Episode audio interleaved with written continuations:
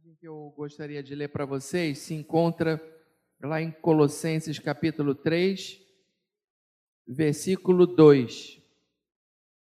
Colossenses capítulo 3, versículo 2. É apenas um versículo. Todos acharam? Colossenses capítulo 3, versículo 2. Diz assim a palavra do Senhor. Pensai nas coisas lá do alto, não nas que são aqui da terra. Vamos falar todos em voz alta? Isso daí, esse, essa frase, é apenas uma frase. Pensai nas coisas lá do alto, não nas que são aqui da terra. Mais uma vez, pensai nas coisas lá do alto, não nas que são aqui da terra. Amém. Senhor nosso Deus e nosso Pai, nós te agradecemos, Senhor, por estarmos reunidos mais uma vez aqui na casa do Senhor e te agradecemos por esse banquete espiritual, pela forma como o Senhor está nos alimentando nesse momento. E queremos te pedir agora, Senhor, a unção do teu Espírito para essa explanação da tua palavra, de maneira que aquilo que vai ser falado possa transformar a vida dos meus ouvintes. A tua palavra diz que a tua palavra não volta vazia, antes faz aquilo que te apraz. Então, que a tua palavra, sendo pregada nesta manhã, faça aquilo que te apraz. Não aquilo que eu quero, mas aquilo que tu queres. É o que eu te peço em nome de Jesus. Então a palavra diz: pensai nas coisas do alto. É uma frase de efeito, viu, irmãos? Isso daqui é uma frase de efeito. Quando eu penso nessa frase, eu, eu fico pensando assim: como é que a gente pode pensar nas coisas do alto, uma vez que nós nunca estivemos lá. O que é pensar nas coisas do alto? Eu, eu, quando eu tenho dúvida acerca da interpretação de um versículo, eu vou olhar em várias versões da Bíblia. E eu encontrei uma Bíblia em inglês que diz assim: é, pensai no céu e não na terra. Olha que interessante. Pensai no céu. O céu não esse céu que a gente vê aqui, mas pensai nas moradas de Deus. Pensai nas moradas de Deus. Então, Paulo exorta os seus ouvintes a pensarem no céu, na morada de Deus. Agora, como pensar no céu se eu nunca estive lá? Como pensar no céu se eu tenho que trabalhar duro para ganhar o meu pão de cada dia. E detalhe, cada vez trabalha-se mais e ganha-se menos. Como é que eu posso encontrar tempo na rotina do meu dia a dia para ficar meditando nas coisas, nas alegrias e nas bem-aventuranças do céu, se eu tenho que acordar cedo e trabalhar duro? Como é que eu posso pensar nas coisas do céu se eu tenho filhos para criar e criança? Para quem já teve criança ou tem, sabe muito bem como é que é o esquema. As crianças exigem a sua atenção 24 horas. Como é que eu posso ficar pensando nas coisas do céu se eu tenho que é, é, preparar merenda, preparar almoço e, e, e ralhar com as crianças quando eles brigam entre elas? Como é que eu posso pensar no céu? Como é que eu posso pensar no céu se o dinheiro está cada vez mais escasso e eu não consigo chegar no final do mês e pagar as minhas contas? Como é que eu posso pensar no céu se nós vivemos numa cidade e num mundo onde não existe mais segurança? E você liga a televisão e você só vê notícias ruins. Como é que eu posso pensar no céu se nós somos doutrinados dia após dia a crer que a felicidade está em comprar e comprar e comprar e comprar e comprar? E no entanto, Quando você vai lá para cima, tudo que você comprou vai ficar aqui embaixo mesmo. É ou não é?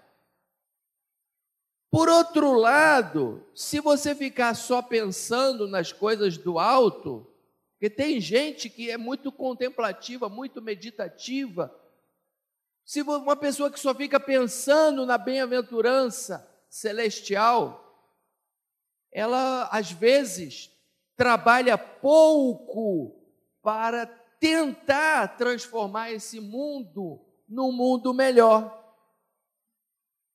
E, e nós, como igreja, nós temos que pensar que nós temos que é, é, povoar o céu, mas nós também temos que trabalhar para que esse mundo seja um pouquinho melhor. Eu quero que quando eu parta lá para cima, eu deixe o mundo um pouquinho melhor e fazer a diferença nesse mundo. Então, onde é que está o equilíbrio nessas coisas?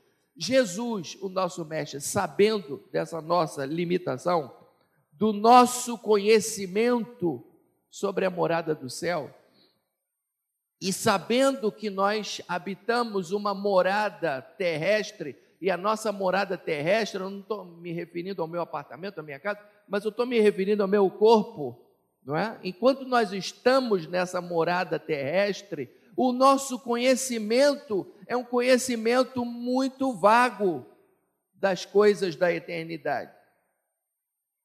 E Jesus, sabendo disso, ele nos deixou alguns esclarecimentos sobre esse assunto. E sabe quando que ele deixou alguns esclarecimentos? Na verdade, são dois esclarecimentos. Se você tiver papel e lápis, você anota porque são as palavras do seu mestre. Sabe quando que ele deixou esses esclarecimentos? Foi no discurso que ele fez antes de partir. Antes de partir, o Senhor Jesus fez um discurso extraordinário esse discurso está registrado no Evangelho de João, capítulo 14. E eu gostaria de ler para vocês somente alguns trechos. Não dá para a gente ler o capítulo 14 inteiro, mas eu gostaria de ler alguns trechos desse capítulo 14. E nesse capítulo 14, nós vamos entender exatamente o que Jesus quer que nós saibamos sobre a morada do céu, sobre a morada celestial e o que ele quer que nós façamos enquanto nós estamos nessa morada terrestre. E o tema que eu gostaria de compartilhar com vocês é exatamente esse: as moradas do céu e a, a morada do céu, melhor dizendo, e a morada da terra. É uma reflexão sobre isso. Então vamos lá. Aqui no capítulo 14, nosso Senhor, ele fala assim: eu vou ler eu vou ler somente alguns trechos. Ele diz assim no versículo de número 2, João 14, 2: Na casa de meu pai há muitas moradas. Se assim não fora, eu vou-lhe teria dito, pois eu vou preparar-vos lugar. E quando eu for e vos preparar lugar, voltarei e vos receberei para mim mesmo, para que onde eu estou estejais vós também. Depois eu gostaria de pensar mais uma frase que ele diz, que está tá ali no versículo de número 15: Se me amais, guardareis os meus mandamentos. E depois ele diz: Eu rogarei ao Pai, e ele vos dará outro consolador, a fim de que esteja para sempre convosco o Espírito da verdade que o mundo não pode receber, porque não no vê e nem o conhece. Vós o conheceis, porque ele habita convosco e estará em vós. Quero ler mais um trechinho desse discurso extraordinário do Senhor Jesus. Ele diz assim, versículo 23 desse mesmo desse mesmo capítulo. Respondeu Jesus: Se alguém me ama, guardará minha palavra, e meu Pai o amará, e viremos para ele e faremos nele morada. Quem não me ama, não guarda as minhas palavras, e a palavra que estás ouvindo não é minha, mas do Pai que me enviou. Isto tenho dito, estando ainda convosco, mas o Consolador, o Espírito Santo, a quem o Pai enviará em meu nome, esse vos ensinará todas as coisas e vos fará lembrar de tudo o que vos tenho dito. Deixo-vos a paz. A minha paz vos dou, não vou lá dou como a dá o mundo. Não se turbe o vosso coração e nem se atemorize. Aqui, meus irmãos, nessas palavras de Jesus que foram ditas pouco tempo antes dele partir, nós temos dois grandes esclarecimentos acerca desse assunto, que é a morada celestial e a nossa morada terrestre, que é o nosso corpo. Que esclarecimentos nós temos? O primeiro deles é que enquanto nós estamos na morada terrestre, ou seja, enquanto nós estamos neste corpo, enquanto nós estamos neste corpo, Jesus nos prepara lugar nas moradas celestiais. Você está aqui, mas Ele está preparando lugar para você lá em cima. Ele está preparando lugar para você lá em cima. E foi Ele que falou isso. Não sou eu que estou dizendo, foi Ele que disse. E Ele não pode mentir. Na casa de meu Pai há muitas moradas. Se assim não fora, eu vou-lo teria dito. Então, já para tentar é, vacinar contra a incredulidade, ele fala uma frase de efeito, uma frase bombástica: Na casa de meu pai há muitas moradas, eu vou preparar lugar para vocês. Aí, aí a tendência, ah, isso daí é uma coisa muito fantasiosa. Aí ele diz: Olha, se não fosse assim, eu não teria dito. Em outras palavras, eu não sou mentiroso.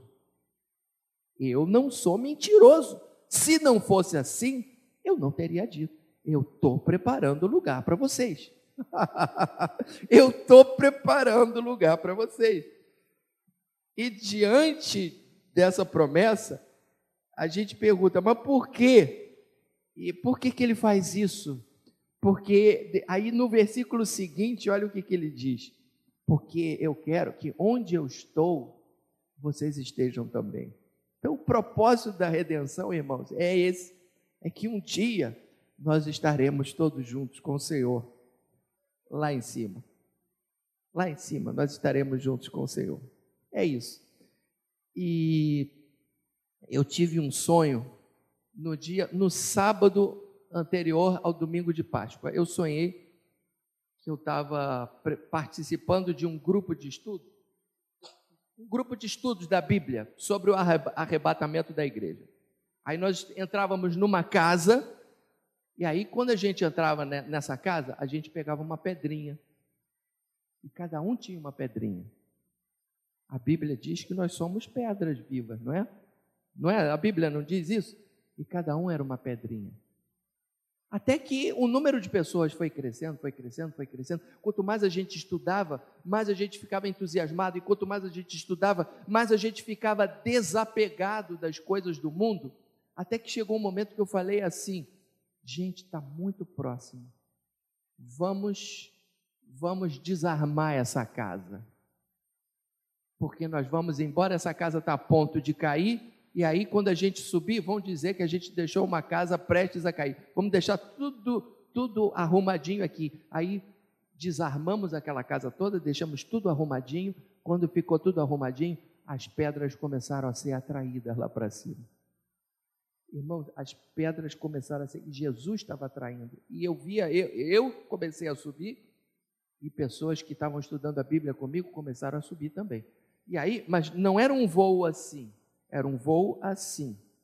E quando eu ia subindo assim, e as pessoas iam subindo junto comigo, eu via as pessoas lá embaixo se matando, se prostituindo, fazendo coisas horríveis e a igreja ia subindo, e as pedrinhas iam sendo atraídas, as pedrinhas iam sendo atraídas em direção ao Senhor. E aí, quando a gente chega lá em cima, irmãos, era um lugar, uma concepção arquitetônica, uma coisa belíssima, tudo de vidro, tudo de vidro. Meu sonho era assim, era tudo de vidro, de cristal. Eu falei, meu Deus, que, de onde de onde que, que, que, surgiu tudo isso? Mas, mas eu nunca vi uma coisa assim. A minha impressão era como se a gente tivesse chegado assim, tipo na Suécia, num lugar assim de primeiríssimo mundo e tudo de tão bom gosto, e tão limpo e tão organizado. Aí eu senti uma pessoa tocando assim o meu ombro e era um anjo. O anjo falou para mim: O seu lugar é ali. O seu lugar, está vendo aquele quarto ali? Aquele quarto ali é o seu. E aí eu via, os quartos não eram muito grandes, mas tinham o essencial. E aí, quando eu quando eu entrei naquela casa, eu falei: "Ah, vou para o andar de cima", porque eu sempre gosto de ir para o andar de cima. Aí o anjo apareceu e falou assim: "Não. Você não vai para o andar de cima. Eu falei para você que o seu lugar era aqui embaixo. Que cada um tem um galardão. Cada um, cada um vai. Entenderam, irmãos? Cada um tem um galardão que está assignado pelo Senhor. Não, eu falei para você que você vinha aqui embaixo. E aí, aí eu fui para andar de baixo. Aí ele me deu uma mochila, uma mochila linda. Não, vocês já viram essas mochilas suecas, que, que lindas que as meninas usam? Aquela, aquelas mochilas, uma mochila linda, tudo de muito bom gosto. Aí ele me deu aquela mochila e disse: oh, tudo o que você precisa para você trabalhar. Ah, tem um detalhe: logo que nós começamos a subir, as roupas foram mudadas. As roupas foram mudadas. E não eram roupas, não eram roupas brancas, eram roupas de trabalho. Mas umas roupas muito bonitas, muito confortáveis. E aí eu. Nós tivemos as nossas roupas mudadas e ele falou: Isso daqui é lugar de trabalho. E você vai trabalhar escrevendo músicas para o seu Deus. Você vai escrever músicas para honrar o seu Deus. Se lembra daquele, daquele, daquele dramaturgo que se converteu? Ele falou assim, que ninguém mais deu bola para para as peças dele, porque ele vai escrever peças de teatro para o seu Deus e você vai escrever música para o seu Deus. E aí eu acordei, irmão. Eu acordei. E esse sonho não saiu da minha memória. E eu vou dizer uma coisa para vocês: a alegria que eu sentia na hora que eu estava subindo foi uma alegria indescritível que eu nunca mais senti na minha vida. Uma alegria que eu não estou sentindo agora. Mas é essa alegria que eu creio que Deus quer dar para todos nós. Entendeu?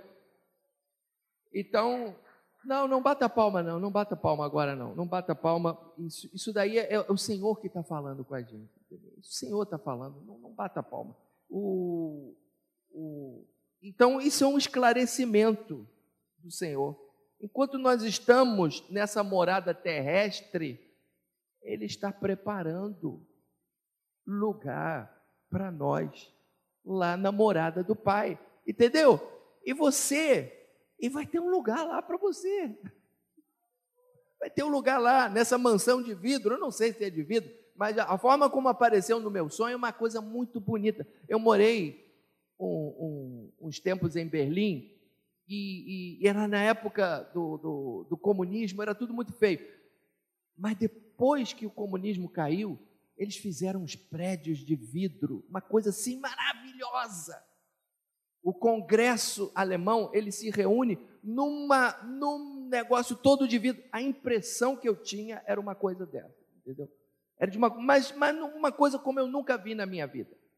É assim que Deus vai fazer conosco, irmão. É, nem olhos viram, nem ouvidos ouviram, nem penetrou ao coração do homem aquilo que Deus tem preparado para aqueles que o amam. Então, o primeiro esclarecimento é esse Enquanto nós estamos na morada terrestre, Deus nos prepara lugar lá na morada celestial.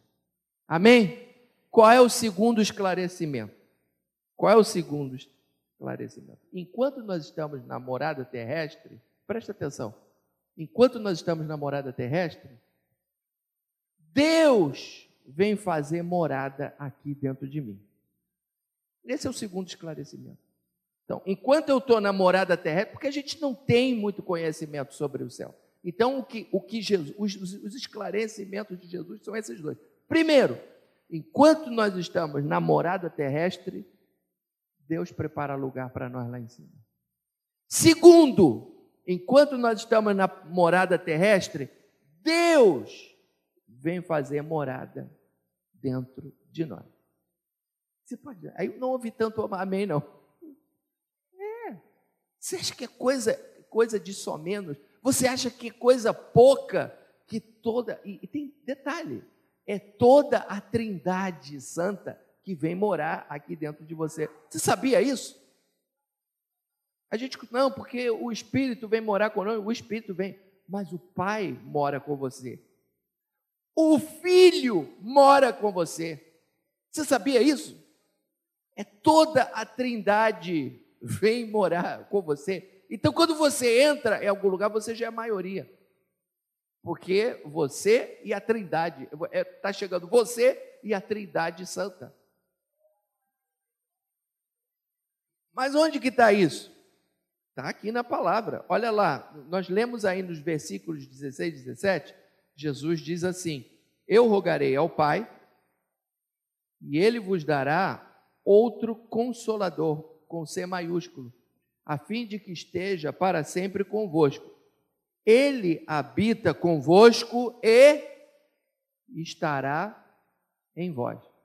Então Deus, através do Espírito, o Espírito está conosco. O Espírito está em mim, o Espírito está em você. Amém? Porém, olha o que ele diz mais adiante, lá nos versículos 26 e 20, acho que é 20, não, não, não, é 16 e 17. Ele diz assim: E eu rogarei ao Pai. Não, não, não, peraí. Onde é que é? 23. 23, desculpa. Se alguém me ama, guardará a minha palavra, e o meu Pai o amará, viremos a ele, olha aí, primeira pessoa do plural, viremos, nós viremos a ele e faremos nele morada. Quem é que vai fazer morada? Eu e o Pai. Então, quem é que faz morada dentro do crente? O Pai, o Filho e o Espírito Santo. O Pai, o Filho e o Espírito Santo fazem morada dentro de mim e fazem morada dentro de você. Então, Jesus prepara morada para nós no céu, mas Jesus e o Pai e o Espírito Santo vêm fazer morada dentro de mim. Se alguém me ama, guardará minha palavra, e meu Pai o amará, e viremos a ele e faremos nele morada. Então, o que, que eu concluo? Que a vida eterna não é uma coisa que vai se concretizar somente quando a gente fechar o olho aqui e partir lá para cima. Não. A vida eterna começa quando você recebe ao Senhor Jesus como seu Salvador e como seu Senhor e o recebe no seu coração. Aí, nesse momento, começou a vida eterna, porque o, a Trindade Santa vem habitar dentro de você. Não é lindo isso, irmãos? E quando ele vem morar dentro de nós, o que que acontece? Ele fala aí o que que acontece. Se você se você leu com atenção, está escrito aí o que que acontece. Primeiro, nós somos ensinados por Deus. Deus vem morar, a Trindade vem morar dentro de mim. Então o que que acontece? Nós somos ensinados por Deus. Está no versículo 26. O que, que diz o versículo 26? Ele vos ensinará todas as coisas e vos fará lembrar de tudo que eu tenho dito. Você já reparou que muitas vezes você não sabe que decisão tomar e o teu Deus te dá conselho? Você já reparou isso? Ou então você não sabe que decisão tomar e, e o teu Deus te faz lembrar um versículo da Bíblia? Você já não teve essa experiência? Eu já tive milhões de vezes. E aí o Senhor te faz lembrar um versículo da Bíblia. É o que está escrito aqui. Vos ensinará todas as coisas e vos fará lembrar de tudo que vos tenho dito. Alguns dias atrás eu estava preocupado com um negócio, um negócio que envolvia outras pessoas. E aí eu comecei a me preocupar com o problema de outras pessoas, de duas outras pessoas, e comecei a ficar muito preocupado. E aí o Espírito Santo falou comigo assim, mas eu estava dirigindo meu carro, Aí o Espírito Santo falou comigo: Meu filho, por que você se preocupa com o problema dos outros? Por que, que você se preocupa? Por que, que você está se preocupando com um problema que não é seu? Mas falou assim claro comigo.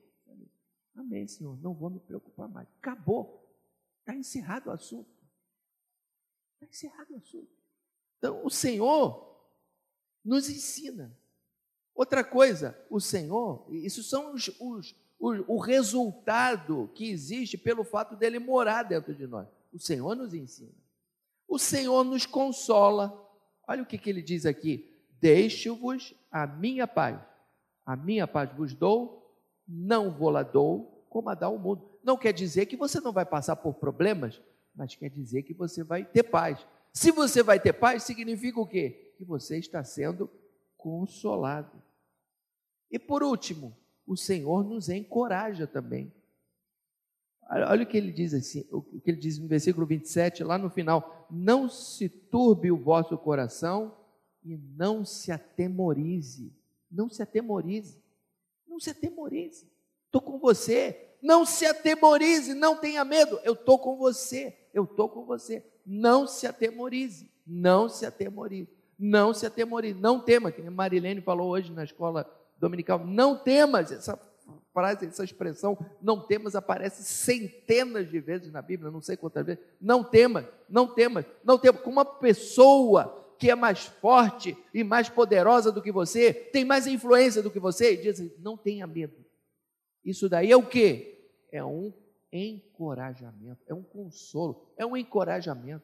Não tenha medo, não tenha medo. Então, tudo isso é resultado do fato de que o Espírito Santo, o Pai, o Filho, vem morar dentro do coração do crente. Amém? Se o coração, se o nosso coração é morada de Deus, se o nosso coração é morada de Deus, e aqui diz que nós vamos ser ensinados por Deus, consolados por Deus, encorajados por Deus, por que tem tanta gente vivendo uma vida xoxa. Sabe o que é xoxo? Xoxo, eu até procurei no, no dicionário outro dia. Xoxo com CH, não é com X, não, é com CH. Essa palavra xoxo significa insípido. Insípido quer dizer sem sabor, sem alegria, vão, vazio tanta gente vivendo uma vida xoxa? E pior, por que tem tanta gente vivendo no pecado? Por quê?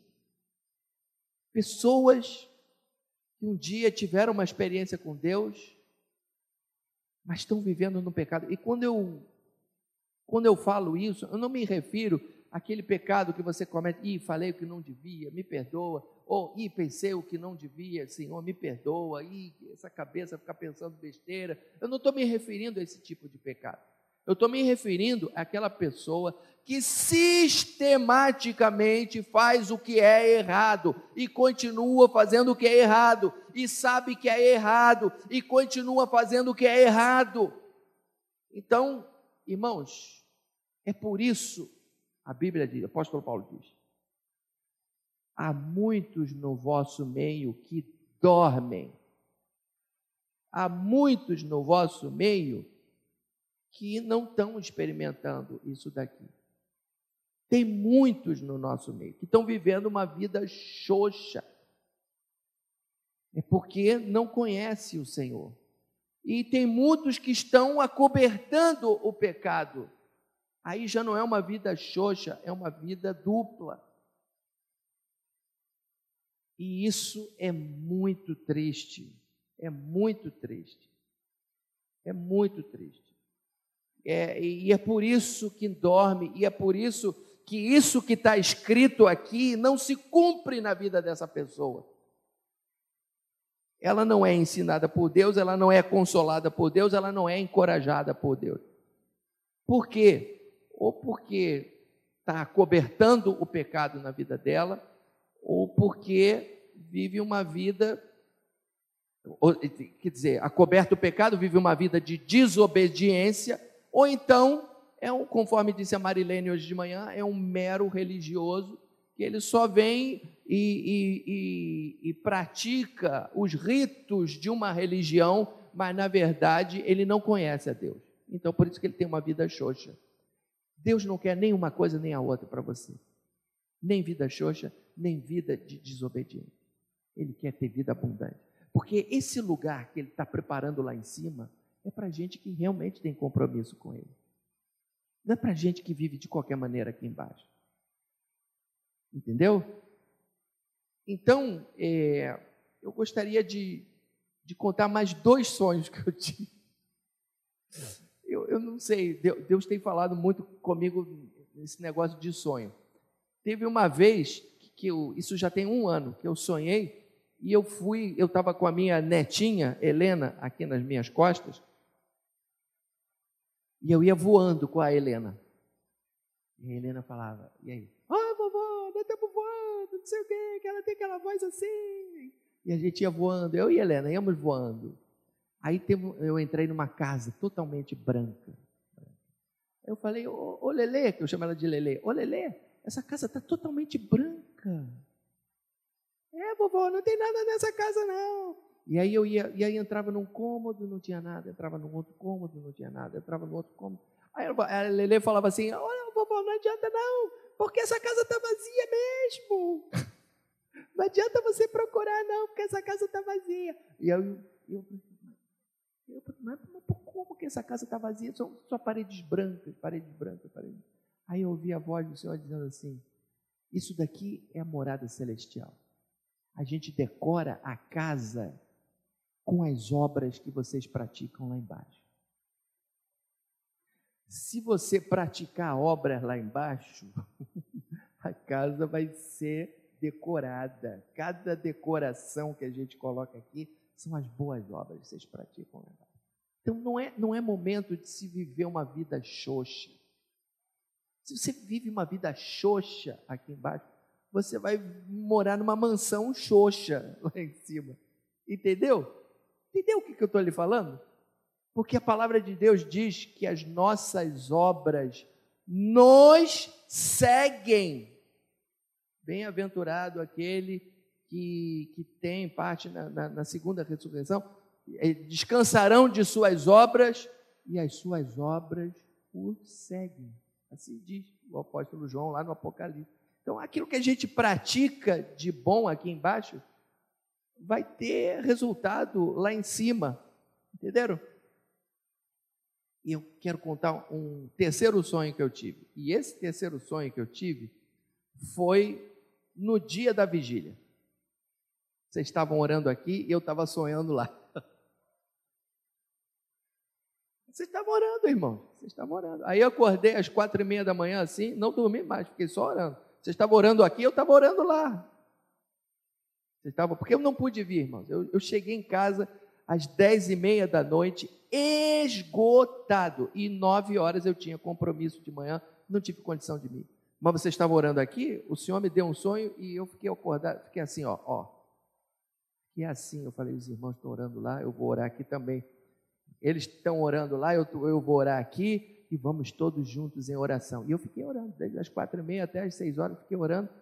E qual foi o sonho? O sonho foi o seguinte, que eu estava num lugar com a Elisa,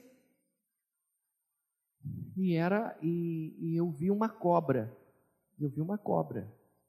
Eu falava, eu falei, amor, eu não sei matar cobra, eu nunca matei cobra na minha vida. Não tenho, vai chamar os bombeiros. Vou, vou chamar 193. Vou chamar 193. E aí Aí e, e eu estava na minha cama e eu estava assim morrendo de medo. E aí, nisso que eu estou na minha cama, aparece uma cobra na minha cama e, e, sem querer eu passo a mão na cabeça dessa segunda cobra. Eu falei, gente, tem outra cobra aqui. Eu me levantei. A moto está infestado de cobra, tem que chamar o bombeiro. Não, já chamei, não sei o quê. Aí eu vou para a sala e tem outra cobra, três cobras. E aí chega o bombeiro, não sei o quê. Aí o bombeiro tem aquele, aquele, aquele negócio assim, é uma espécie de um gancho que ele pega ali a cobra pela, pela cabeça e coloca dentro de um. De um né, tipo um receptáculo, um negócio ali que ele fecha e coloca a cobra lá dentro. Aí ele pegou uma, pegou duas, pegou três. Eu falei, Ai, graças a Deus, pegou as cobras, não sei o quê. Aí daqui a pouco ele vai, ele dá um trambolhão lá no negócio, aí as cobras fogem de novo. Aí eu falo para Elisa, meu Deus, como é que essas cobras entraram aqui dentro? Será que nós deixamos a porta aberta para essas cobras entrarem? E aí eu acordei. Mas, irmãos, o sonho foi tão real, tão real. Eu estava com vontade de ir no banheiro para urinar, mas eu estava até com medo de botar o pé no chão, de tão real que foi o sonho. O sonho foi muito real, muito real. E aí eu fiquei assim, gente, deve ter um monte de cobra aqui, deve ter um monte de cobra aqui em casa. E eu fiquei, que negócio é esse? E aí, aí o Espírito Santo falou comigo: as cobras são os demônios. Os demônios não podem fazer nada, mas as pessoas abrem a porta da casa para a cobra entrar. E sabe por que, que abre a porta da casa? Quando pratica o pecado, quando faz o que é errado. Existem pessoas que fazem sistematicamente o que é errado. E eu, olha só, eu não estou me referindo ao pecado. Ih, pensei o que era errado. Senhor, me perdoe, o sangue de Jesus me purifica. Não, é aquela pessoa que sabe que é errado e, não obstante isso, continua fazendo o que é errado. Irmãos, isso é porta aberta para demônio. E depois que o demônio entra, ele pica. E quando ele pica, você é envenenado. E quando você é envenenado, sabe o que, que acontece? O seu relacionamento com Deus acaba e o seu relacionamento com o próximo também acaba. E assim ele destrói casamento, e assim ele destrói igreja, e assim ele destrói a vida individual de um monte de gente. Mas por quê? Como é que pode? Fulano é crente, não sei o quê. Por quê? porque acobertou o pecado no seu coração, não se arrependeu, não tratou. Tem pecado? Ok, tira o pecado, expõe o pecado à luz, tira toda a sujeira, tira toda a podridão, expõe a podridão à luz, exponha a podridão à luz, e aí a luz do sol da justiça vai trabalhar com aquilo ali, vai limpar aquilo ali, e aí a porta vai se fechar e o demônio fica do lado de fora. Agora, se o demônio encontra uma porta aberta e um ambiente propício, irmãos, as cobras, as cobras são assim.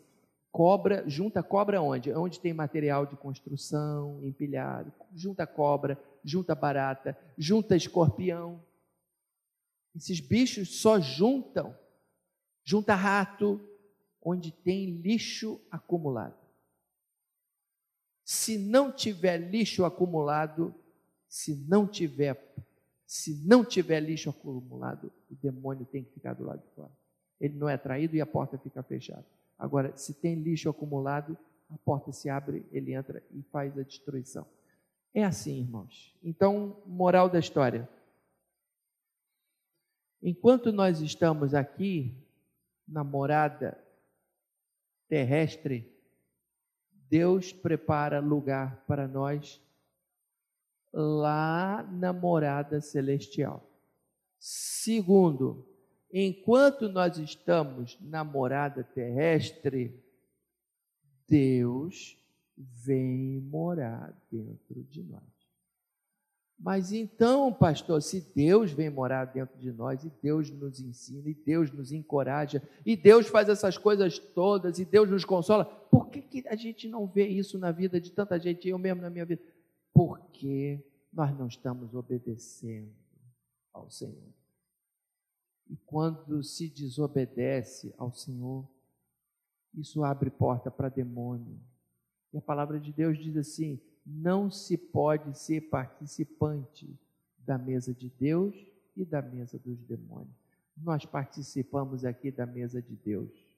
não podemos ser participantes da mesa dos demônios. E participar da mesa dos demônios significa viver no pecado, acobertar o pecado, não pedir perdão do pecado.